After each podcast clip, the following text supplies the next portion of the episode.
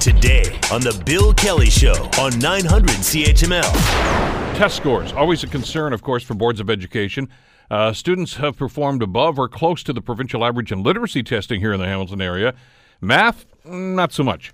Joining us to talk about all of this is Manny Figueiredo, who is the Director of Education, of course, at the Hamilton Wentworth uh, District School Board. So when we look at our results, we are always positioning our results based on our three important goals. Our three important goals is how do we improve students' reading by grade one? How do we close the gap in junior math as measured by EQAO in grade six?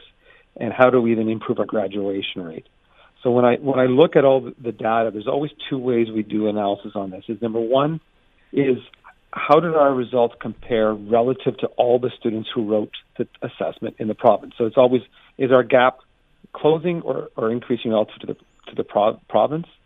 And the second way to look at it, I'm always interested, and I think it's really important to look at the cohort track. In other words, the same students who wrote a test, an assessment in grade three, how do they do in grade six, and how do they do in grade 9 mm-hmm. Because when you compare year to year, it is a different group of students. So overall, we see some areas we're pleased with, and overall, we see some areas that we still uh, want to focus and improve. The Bill Kelly Show, weekdays from 9 to noon on 900 CHML.